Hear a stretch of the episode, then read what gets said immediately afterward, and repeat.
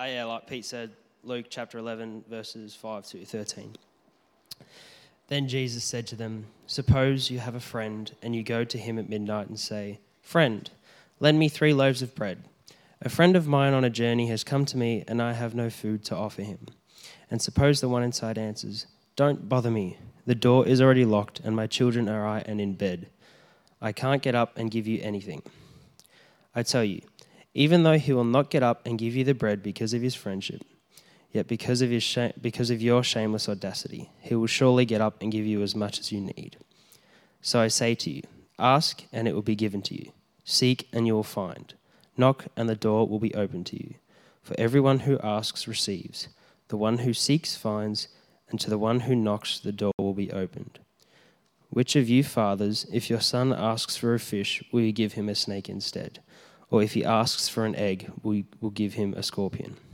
If you then, though you are evil, know how to give good gifts to your children, how much more will the Father in heaven give the Holy Spirit to those who ask him? Thank you, Brenton. I wonder how many of us, uh, how many of you were able to make it to the 12 hours of prayer last week. We had on the Saturday, we had from 7 till 7, I think it was 7 to 7, 6 till 6 maybe. Um, we had 12 hours of prayer, broken up into 30 minute slots, and the whole day was taken up, was, was uh, filled up, which was great. So we had prayer going for that whole 12 hours. And I know there was uh, even people praying at home that couldn't make it as well. You might have done that online as well. So how good is it to have prayer just saturating in and through the church? Uh, it's really important. It's interesting. We came Sunday morning and uh, did the service as normal, but the, uh, I got a lot of comments last Sunday morning. There's a real sense of God's presence here this morning, a real sense of the presence of God this morning. Um, I don't know if you sense that in yourself, but uh, I don't think there's any um, doubt that there's a correlation between what happened on Saturday and what happened on Sunday. I think there's, there's a, a real sense that God was in and, and about as we sat down, made space for God.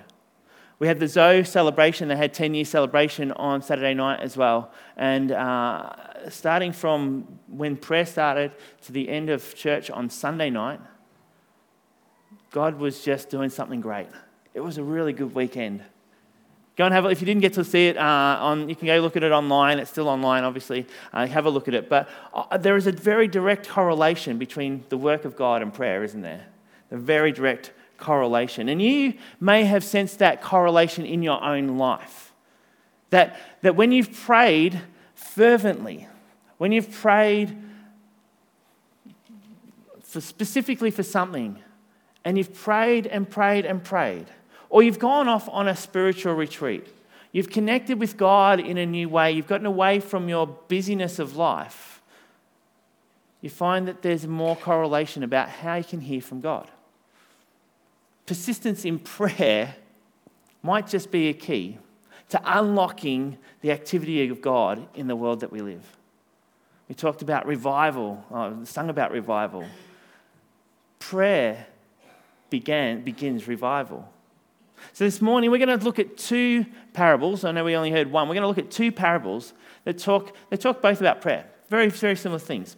The parable of the friend that comes at midnight Thanks, friend. And the parable of the unjust judge, or the parable of the widow, it's called. So we're going to look at these things. Let me pray as we uh, listen to the word again. Our God, we pray that as we hear the word this morning, that as we've thought about prayer, that as we consider what it looks like to pray and what you listen to in, in our prayers, we pray, God, that you'll help us to understand that you will give us insight into your word that will unlock something for us to help us connect with you even more. Thank you, Lord. Amen. So, the parable that Brenton read to us this morning can also be likened to another parable in Luke chapter 18. If you've got your Bibles, you want to flip it open to Luke chapter 18. Keep a finger in Luke chapter 11 as well. And we'll read from verses 1 to 8. Luke chapter 18, verses 1 to 8. It says this Then Jesus told his disciples a parable to show them that they should always pray and not give up. He said, In a certain town there was a judge who neither feared God nor cared for what people thought. And there was a widow in that town who kept coming to him with the plea Grant me justice against my adversary. For some time he refused. But finally he said to himself, Even though I don't fear God or care what people think, yet because this widow keeps bothering me, I will see that she gets justice, so that she won't eventually come and attack me. and the Lord said, Listen to what the unjust judge says. And will not God bring about justice for his chosen ones who cry out to him day and night? Will he keep putting them off? I tell you, he will see that they get justice and quickly. However, when the Son of Man comes, he will find faith on earth. So I've got two parables here. They hit at the very same thought that God calls us to be persistent in prayer. In Luke 11, the parable of the friend at midnight, and, and then this persistent widow, they help us to consider that God wants us to be persistent in our prayer. And I'm going to explore three reasons why in a little while we should continue to be persistent in prayer. But before we do, we want, I want to consider these parables sort of on their own so that help us understand uh, what, what they, they mean and help us to understand, I suppose, how we can uh, uh, be um, praying differently a little bit in, in our own lives and also in the church. So let's take the friend at midnight in Luke 11. There's this friend, he comes along at midnight and he to visit another friend. So thanks for that. Maybe he was on a journey and got waylaid somewhere and uh, just didn't quite make it. Solari and I, uh, once we, we got a, a, our very first um, camper trailer, it was one of the ones where you have to open it right up. It was a big, big thing. It was a big process. But we finally got this camper trailer and we thought, well, let's go camping. So we got the kids out of school and um, thought, just on a whim, we'll go. We, we went to Maldon booked this caravan park, and for some reason we just got really late. It was getting really late, and so it's cold. It wasn't wet, thankfully, but we rocked up to this caravan park probably about 10:30. 10:30. We've never set this thing up before in our lives. I've never backed a trailer up before in my life. Do you reckon our neighbours in the caravan park were happy to see us? 12 o'clock, midnight, this guy comes and visits his friend. Um, maybe he got waylaid. But anyway, uh, whatever way it looks like. The friend whose house it is is surprised. Oh no, there's a visitor at my door at 12 o'clock. Um, he's unprepared. It was custom that visitors will be provided with food and refreshments, regardless of what time they turn up at your house. But this host just wasn't expecting that. He wasn't prepared. In fact, how, how, Jesus tells the parable, it sounds like he hasn't got anything to offer at all. So the host now has two choices to make. He says, Well, I'm sorry, come on in, but I've got nothing to offer you. That would be an absolute insult to the guest. So the second choice is, Come on in, I'm just going out the back quickly, and slips out the back door to his neighbours to ask for some food which is what he does.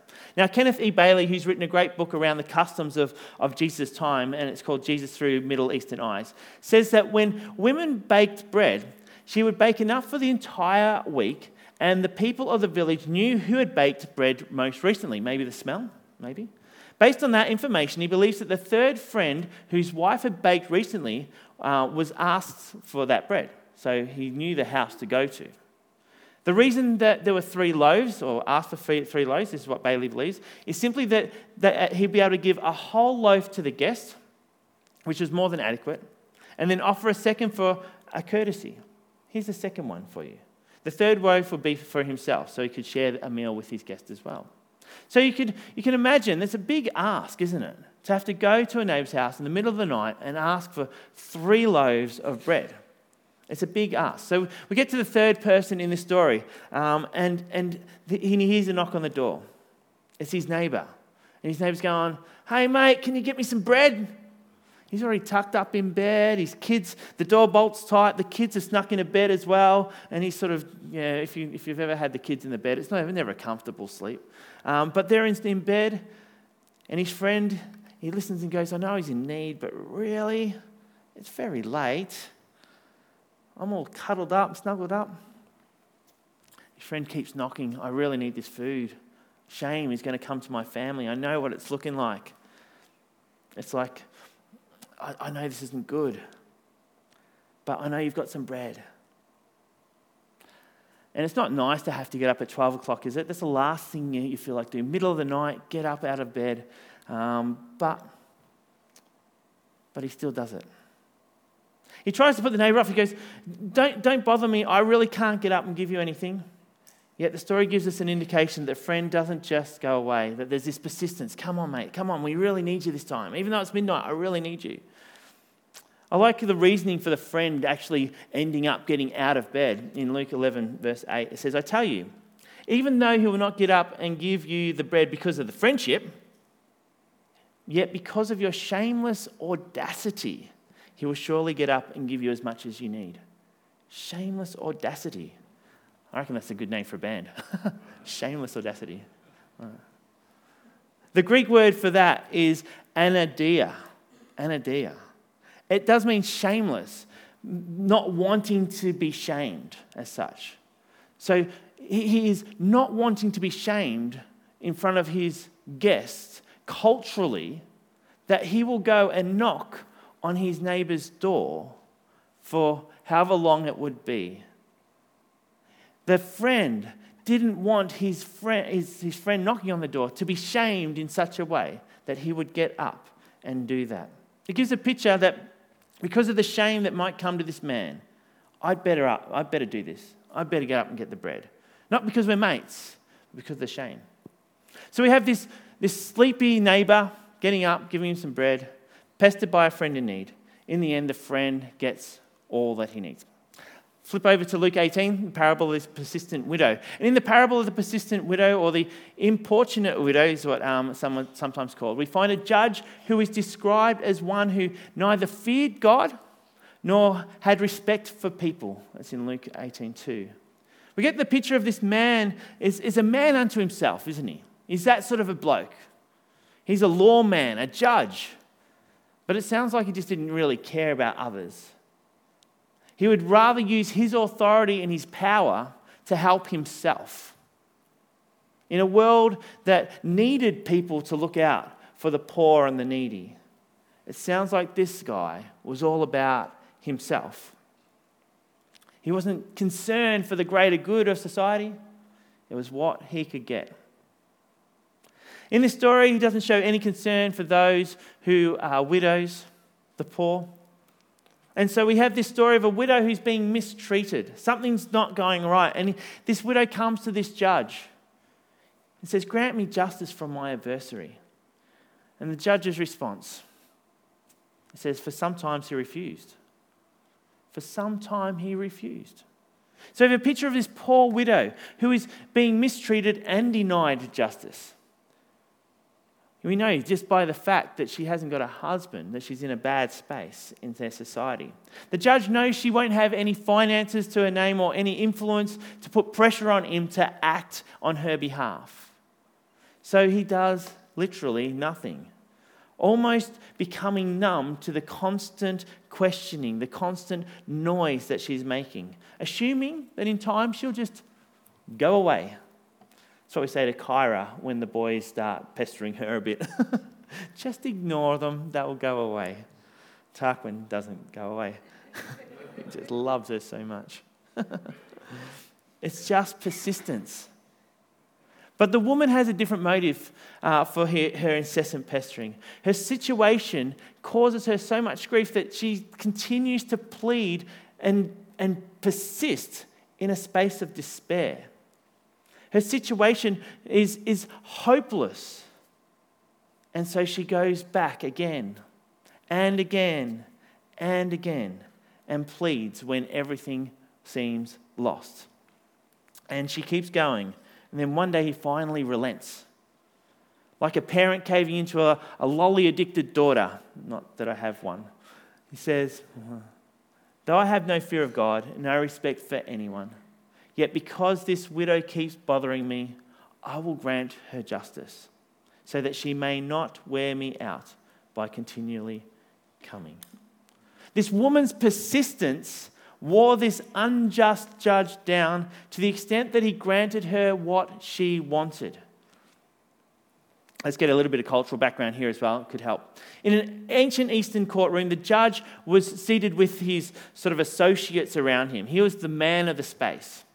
Men would shout out their appeals into the, into the court in the hope that he would hear one. but most cases were taken on who had the biggest bribe. Middle Eastern women, they don't normally appear in the court. So to, for her to be in the first place screaming out as one of these men would was an abnormality. The fact that she asked for her case to be heard in a courtroom indicates that there's no man in her family to speak for her. She's a widow. Maybe she hasn't got, or her sons might be too, too young. So, what she does, she makes herself a nuisance in a men's environment. However, Bailey states in his book, he says, men can, men can be mistreated in public, but not women. Women can scream at a public figure and nothing will happen to them. So she knew that she was going to be okay if she continued to be there. So when Jesus wanted to illustrate the need for a persistent, desperate, pleading uh, sort of person, the story of a widow was just the right choice for that society. Perhaps today it might be more of a, a single mother who has come to Australia as a refugee. No family to support her or to advocate for her. Three kids that can't speak fluent English. She's never going to have her voice really heard. So we've got this unjust judge having his arm really twisted, I suppose, as the persistence of this woman, this widow, comes through. And he doesn't, she doesn't have a say in this society, but he grants her wish. Two pretty amazing parables that come alongside each other pretty well. But what do they teach us about God and prayer? Some of you might have heard of George Mueller. He pioneered much of the orphanage work in England in the 19th century. He was a great man of prayer. When he was young, he began to pray that two of his friends might be converted. He prayed for them every day for more than 60 years. That's perseverance in prayer. One of those men were converted shortly before Mueller's death, and the other came to Christ within a year of his death. Continual, persistent prayer that comes from a space of longing, a space of despair, a space of deep want is prayer that seems to impact the kingdom of God. You know, these parables remind us that if an immoral corrupt judge will finally grant a widow her dues. And a sleepy friend who doesn't want to be bothered in the middle of the night will fulfill the needs of a persistent neighbor. How much more will a gracious, righteous, loving, caring friend in God supply the needs of the ones that he loves? Jesus explains it further in Luke 11, verse 11. Which of you fathers, if your son asks for a fish, will give him a snake instead? Or if he asks for an egg, would give him a scorpion? Was trying to, try to figure out why he'd go an egg and a scorpion. I, yeah, don't know why he'd say that. but obviously, I'd rather hold an egg than a scorpion. I've held both. I've held, I've held a scorpion in my hands, and I've held a snake. And I'd much rather hold a fish in an egg much rather hold a fish and an egg. And if Tarquin said, Dad, can you give me something? I'm going to give him an egg over a scorpion. It just doesn't almost need any qualif- qualification. But Jesus finishes this, this, section by qualifying what we've learnt. He sort of sums it up in, in verse 13 of Luke chapter 11. If you then, though you are evil, know how to give good gifts to your children, how much more will your Father in heaven give the Holy Spirit to those who ask of him? Hmm. A good, just, righteous God will give good gifts to those who love him. The end of the passage in Luke 8 is quite similar. Will not God bring about justice for his chosen ones who cry out to him day and night? Will he keep putting them off? I tell you, he will see that they get justice and quickly. I get the sense that through these passages, God inclines his ear to the persistent cries of his people. Our prayer needs to be continual. Our prayers need to be persistent. Our prayers need to come from the depth of despair that we have for people or what's going on in your life. The reality of prayer is, like George Mueller and the widow and the man at the door, is that their answer to prayer wasn't granted on the first go round. It wasn't immediate. Now, you might have sensed that in your prayer life. You've said a prayer and you're like, God, where are you? Why isn't this being answered? God, it's a, it's a good prayer. I prayed it really well, even. I had the right words this time, God. I'm sure we've all had those times where prayer just seems to just fade away. I'm sure we've been through the process, like Zeta was this morning, of just going, I'm just going to say the prayer, just do my thing and say the prayer. And there is, there is, uh, I got there is benefit in that. There is benefit in routine, and there is benefit in sitting down and praying the Lord's Prayer on a daily basis. I challenge you to do it. Do it. Just, just pray it on a daily basis. Think about what we heard this morning, but, but do that. There is benefit. But sometimes in ourselves, it can become a process.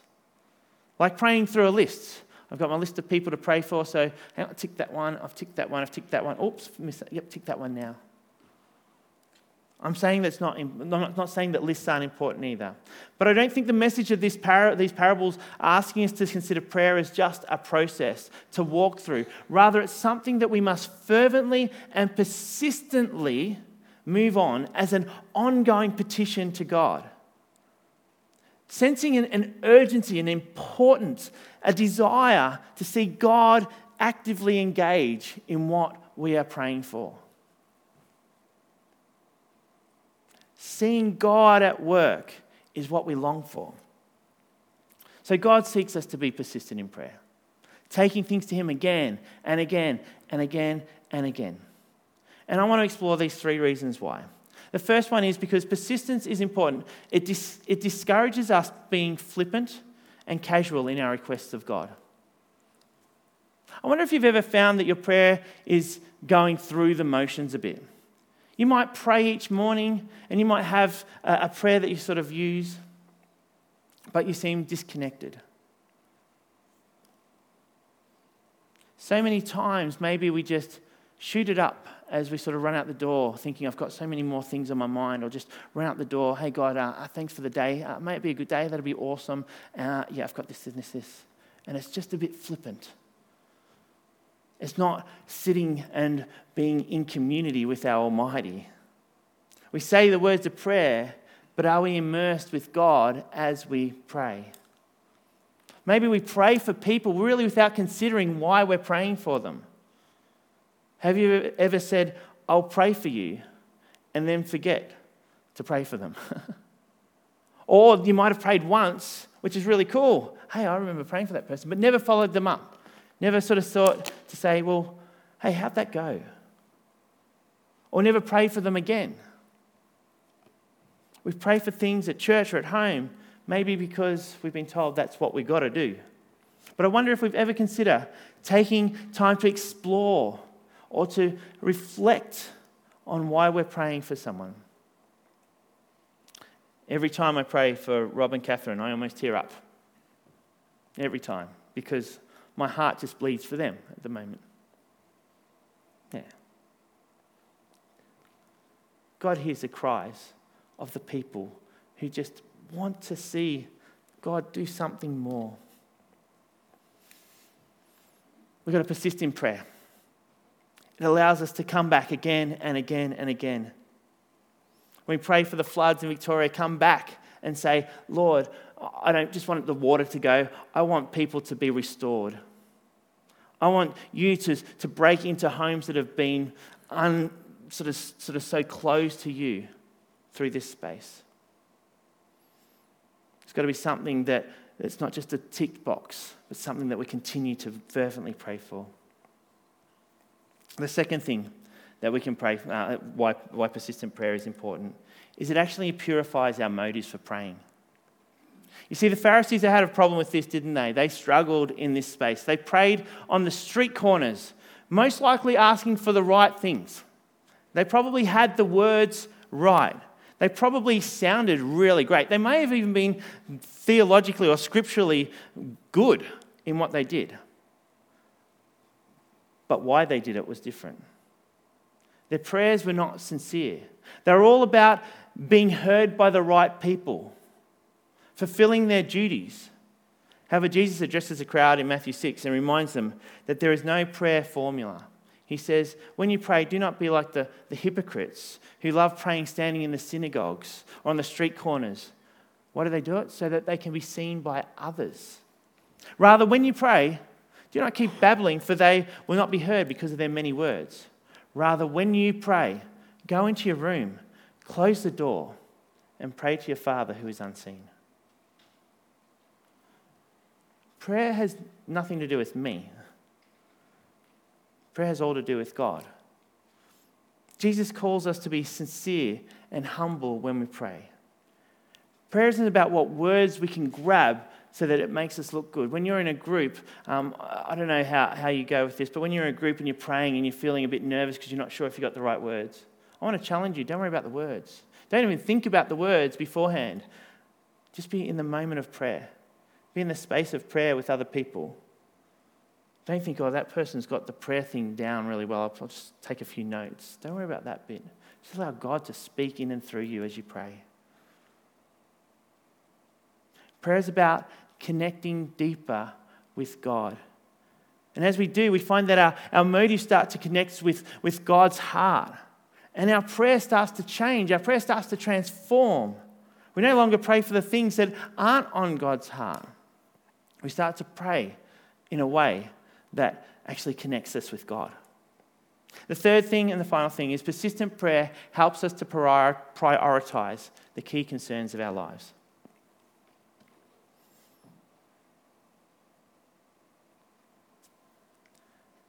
There are things that we sometimes pray for that maybe we just are selfish, that maybe aren't really the things that we might we should be praying for. But if we pray in a way that our motives are changed, if we're praying in a way that we're not being flippant, we actually start to prioritize what is important to God. If we desire something that's, that's urgent to us, that's intense for us, that, that we don't want to give up on, these are the things that are going to come to the top in our prayers. When we have deep concerns for loved ones, we're going to continue to come back to God to address them and God longs to hear those cries the cries for those who are hurting, that we should be crying out for those who need those cries. We should continue to pray for those who are being persecuted. We should continue to pray for those who are unwell and need a touch from God. So, as we find the deeper desires of our hearts, as we persist in our prayer, those things are going to come to the forefront. When I was young, uh, 16, 16 year old, 17 year old, I um, was a new Christian. I came across Steven Curtis Chapman in the, uh, in the 90s. Anyone heard Steven Curtis Chapman? Yeah, yeah. Great, great musician, great singer, um, and songwriter. Uh, but he had a song that, that still sticks with me today, and I love one line of this song. I love, actually, I love the whole song. Um, and it was a song called Let Us Pray. And in the chorus, it said this Let us pray everywhere, in every way. Every moment of the day, it is the right time. Let us pray without end. And when we finish, start again. Like breathing out and breathing in, let us pray. I love that. Like breathe. Uh, when we finish, start again when we finish, start again. I think that's what the parables are trying to say. Just keep praying for those things that break the heart of God. Keep persisting in prayer. Now, God's not the unjust judge, but that tells us a story about persistence in sharing with God the things that are on our heart. I long for us to be a church that engages in prayer, both individually and corporately. And thank you for coming to the 12 hours of prayer last week. I'd love for us to, to, to find triplets together, people that you connect with, and say, why don't we meet once a week for a time of prayer? How good would it be for us to be a church that is known for fervently praying persistently to our Lord? We're going to pray now, but I'm going to, I'm going to leave a couple of minutes of silence, a couple of minutes of space to consider some of the deep points of prayer in your life, areas of deep desire in your life. It may not be your own personal, but it might be someone else. But whatever sits heavy on you, I want you to spend some time and bring it to God. And I don't want you just to do it once now. I don't want you to go onto this long list of things. I just want you to choose one thing. And I want you to pray it again and again and again. In a few minutes, I'm going to pray, and then I'll invite the team back up as well. So just find that one thing, one thing that's laying heavy on your heart, bring it to God again and again.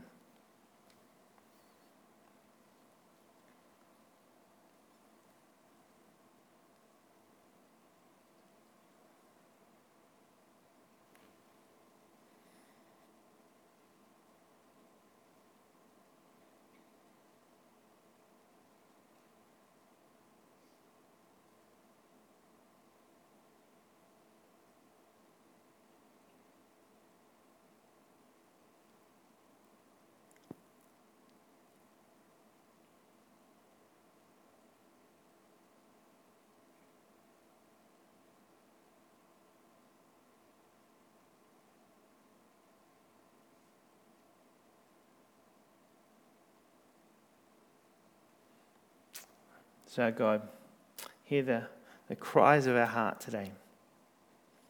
Hear our prayers, we ask, Lord. And God, I pray for each of us as we continue to press into prayer, as we persist in prayer. May you show yourself, may you reveal yourself, may you answer us in ways that bring us great hope, in ways that we share stories of the goodness of you and may your kingdom come here on earth as it is in heaven. Amen.